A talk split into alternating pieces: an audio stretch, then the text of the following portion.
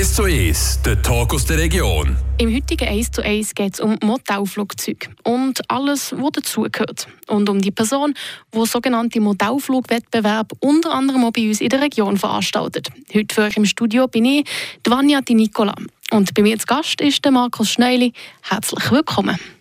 Danke von mal im Radio Freiburg und danke von mal Vanja, dass ich hierher darf und mal im Volk in der Region Freiburg darf erklären was alles hinter Modellflug kann stecken Markus, du bist der Initiator und der Chef vom Modellflugwettbewerb, wo das Wochenende zu Dingen wird stattfinden. Aber mal zuerst ganz zurück am Anfang. Du bist ja schon ein Zeitchen dabei. Wie bist du überhaupt zu diesem Hobby oder zu diesem Sport mit Modellflugzeug bauen und fliegen gekommen? Mit was hat das bei dir angefangen? Also in Kinderkrippe ist es mir nicht gekommen, aber ich habe Onkel gegeben, ich habe Cousin gegeben, die schon geflogen sind, die Modell geflogen haben, aber auch Grossflügerei.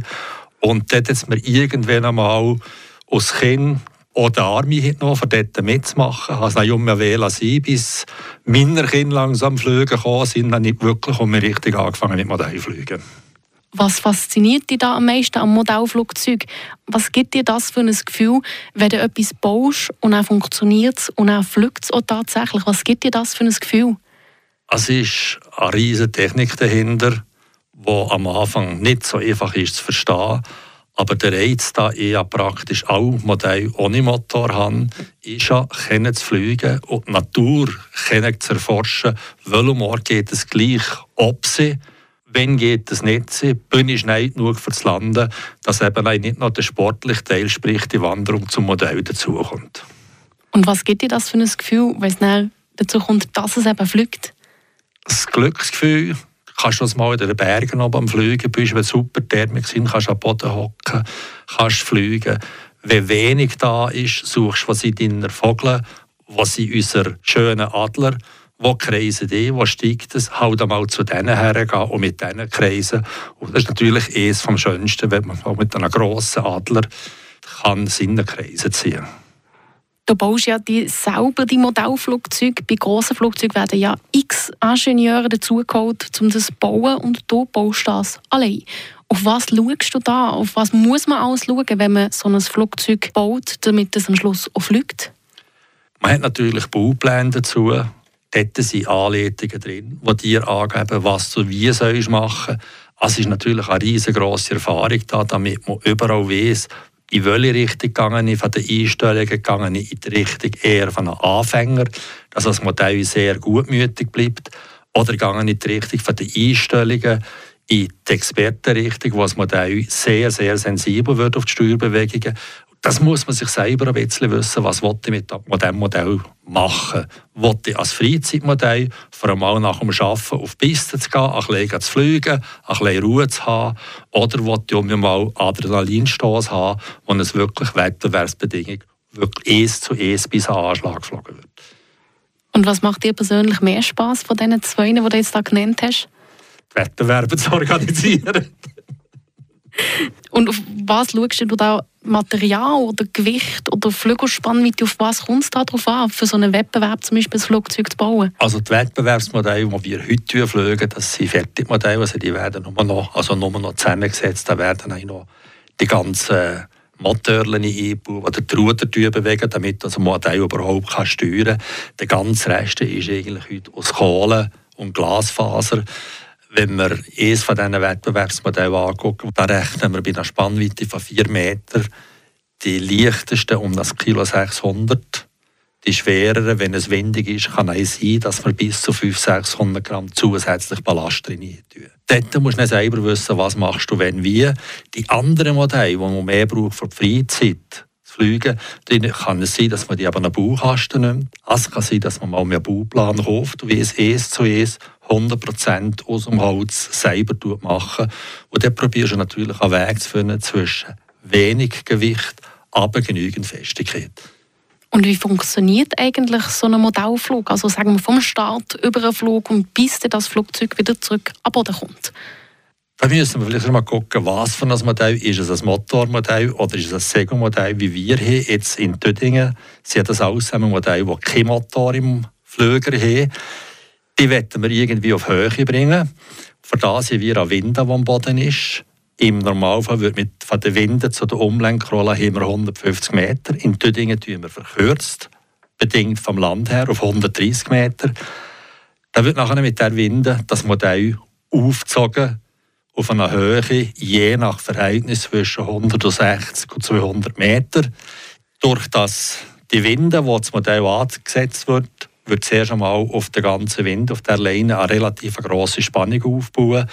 Der, der das Modell abgibt, hat etwa eine Kraft, dass er einen Zug im Bereich bis zu 40 kg mag halten Das Modell steigt nachher im 60 bis 70 Grad Winkel ab sie, probiert nachher die Spannung in der Nylonleine, die wir haben, so stark wie möglich aufzubauen. Also wird nachher kurz angestochen und wieder in Obse.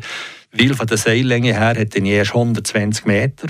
Durch die extremen Geschwindigkeiten, die ich habe, wo wir Kräfte über 25 G auf das Modell bringen, tun wir nach einer Höhe bis zu 200 Meter und mehr erreichen. Und das Flugzeug landet nach Süfferli oder macht es ab und zu auch einen Sturzflug? Das ist je nach Steuerbewegungen kann das ganz langsam landen. Das heisst, das kann erhöhte Schrittgeschwindigkeit haben, wenn es im Landenanflug ist.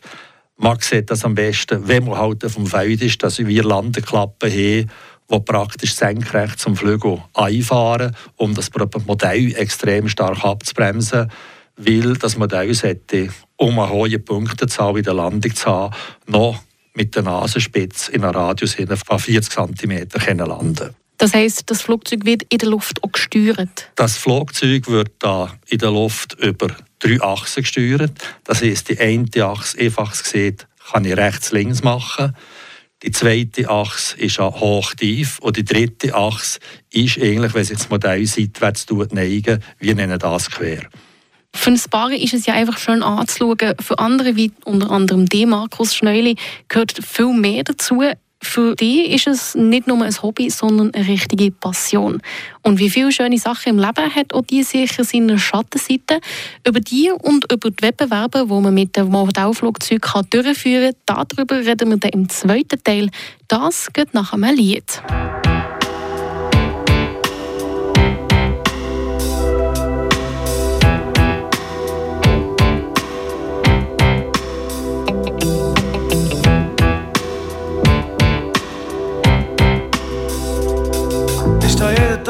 Draussen sehe die Flüger kommen und gehen. Haben die Nase in die kalte Morgenluft, die nach Treibstoff schmeckt. Und der Nebel klebt über der Startbahn, auf der Startbahn hocken Möwen. Und das Feld ist weiss vom Reif. Ich sehe aus wie ein Pilot in meiner braunen Bomberjacke und einem weißen Seidenschal. Ich weiss es genau, ja die Typen lang genug studiert.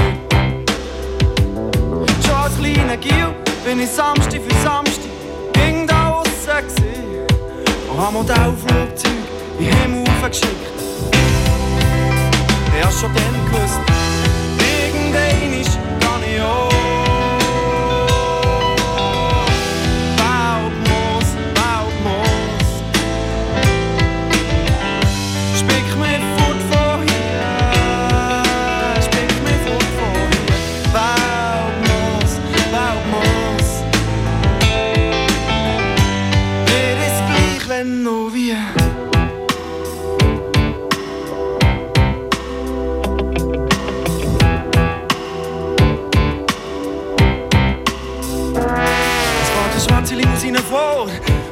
der Chauffeur. Schlepp, Koffer und schwere Taschen umeinander. Reiche, runzlige Sau im Bild steigst aus. Hey, denen gehört die Welt.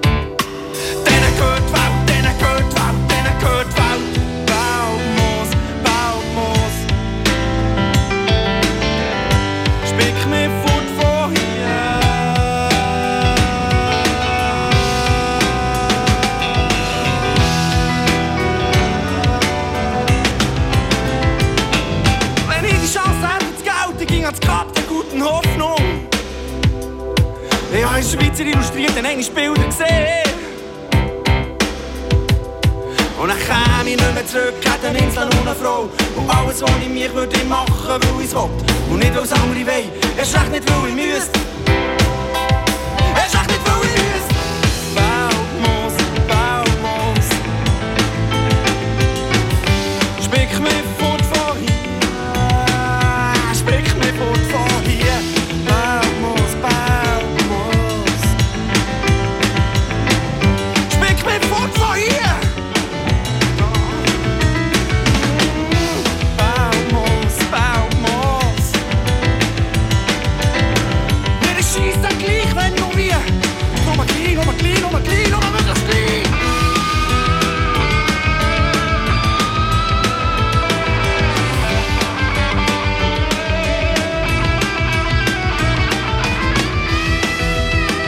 Wir sind zurück beim heutigen 1 zu 1 rund ums Thema Modellflugzeug. Das Gast heute ist ein leidenschaftlicher Modellflugzeugbauer, der Markus Schneuli.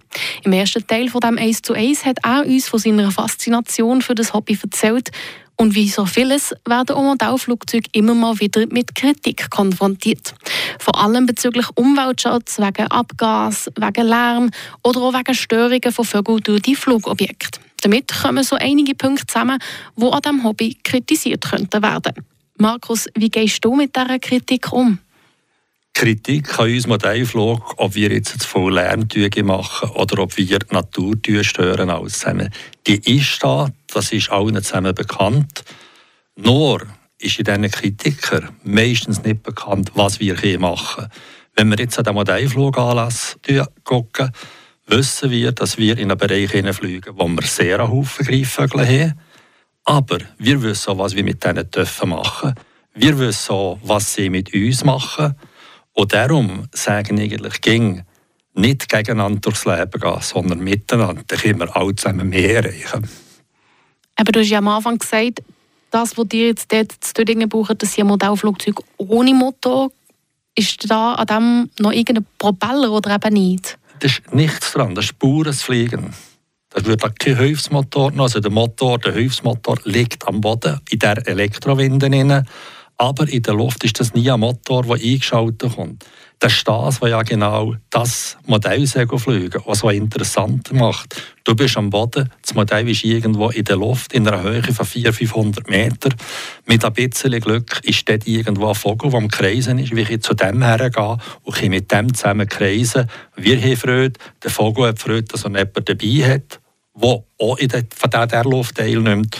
Und dem sagen wir eben miteinander, mit der Natur etwas machen und nicht gegeneinander. Tut ihr auch noch mit Flugzeugen fliegen, die eben Motoren und Propeller haben? Oder jetzt nur noch solche ohne? Wir haben innerhalb von der Schweiz, auch innerhalb von der Region Freiburg, haben wir verschiedene Clubs. Die Gruppen sind alle zusammen um den Schweizerischen Modellflugverband angeschlossen. Und durch die grossen Verbände haben wir auch Leute, die mit den Regierungen, mit der Politik arbeiten, damit wir mit dem Naturschutz zusammen etwas machen können. Es kann Zeiten geben, wo wir selber sagen, zum Beispiel, wir haben Trainingsplätze, die noch stärker am Brüten sind. Also die wir im Frühling den Umkreis von 200 bis 300 Metern meiden, dort zu fliegen. Aber dann im Sommer, wenn die Jungen stärker sind, hergehen und mit ihnen zusammen fliegen. Kommen wir noch zurück zu dem Anlass, wo eben jetzt das Wochenende stattfindet. Bei mir ist der ein unter dem Radar durchgeflogen. Fliegen da nur Piloten aus der Region mit oder ist das eine internationale Veranstaltung? Wie kann ich mir das vorstellen? Das ist eine internationale Veranstaltung. Dieses Jahr haben wir krankheitsbedingt die Slowakei nicht dabei. Da sind zwei Piloten krank gekommen. Italien ist als Vierter. In Frankreich ist im Moment der Wurm drin. Machen sie natürlich auch Schweizer dabei und ein grosser Teil Deutschland. Ich gehe von dem aus, da im 2024 die Weltmeisterschaft ist in dieser Sportart, glaube ich, dass Italien, Deutschland und dort die Schweiz die zukünftige Nationalmannschaft, die Piloten sicher auf dem Platz sind. Also wir haben sicher Leute, Piloten, die Weltniveau fliegen. An dem Anlass zu Dödingen, bzw. jetzt bei Dödingen, wie viele Freiburger sind da dabei? Wir sind von der Modellfluggruppe Freiburg sind wir als Piloten fünf Stück dabei. Und, das darf ich hier nicht vergessen, ca. 20 Helfer, die aus der Modellfluggruppe Freiburg kommen, die dort sind als Zeitnehmer. Und Getränke bringen und, und, und. Also wirklich die Hilfsarbeiten auch zusammen machen. Du hast es jetzt gerade fast schon ein bisschen angesprochen, Zeitnehmer. Kannst du mir erklären, um was es bei so einem Wettbewerb überhaupt geht? Was wird da bewertet? Bewertet wird eigentlich alles zusammen, was ich messen kann. Das ist also keine optische Kontrolle, wie er fliegen, sondern wie eine Rahmenzeit von 10 Minuten. Vor der Rahmenzeit darfst du nicht fliegen, nach der Rahmenzeit darfst du auch nicht mehr fliegen. Die Rahmenzeit ist durch eine Hupe gekennzeichnet.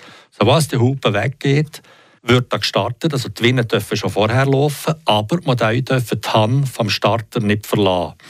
Aber die Flugzeit läuft noch nicht. In dem Moment, wo die Seele vom Modell weggeht, wird die Zeit gestartet.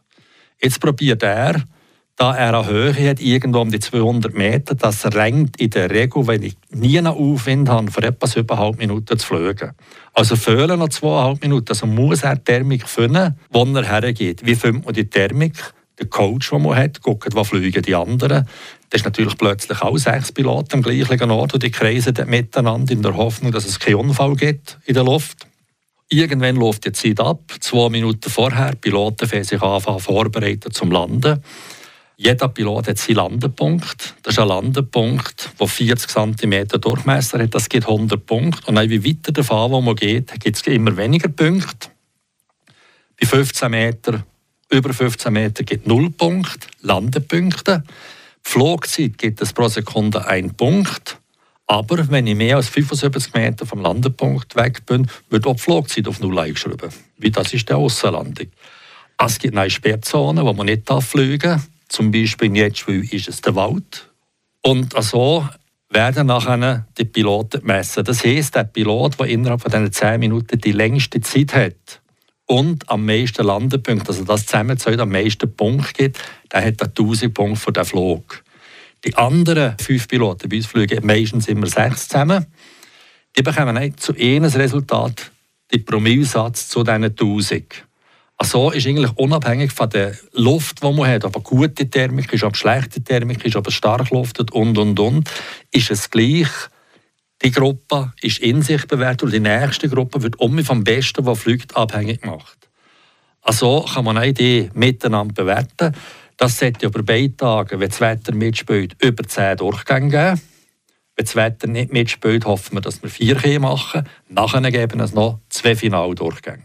Noch kurz zu den Bewertungspunkten. Gibt es den Abzug, wenn ein Flugzeug im Sturzflug gegen Boden düst?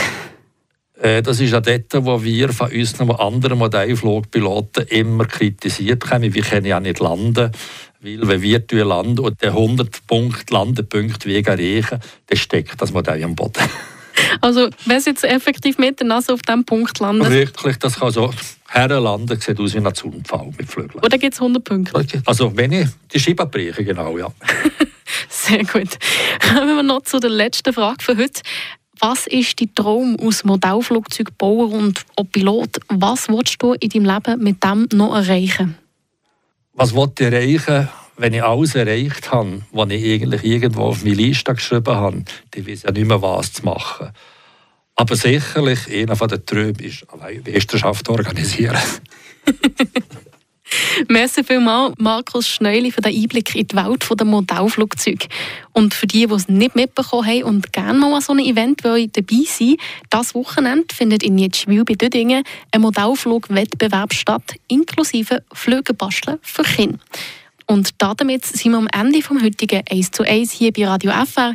Für euch im Studio bin ich, Vanja Dini.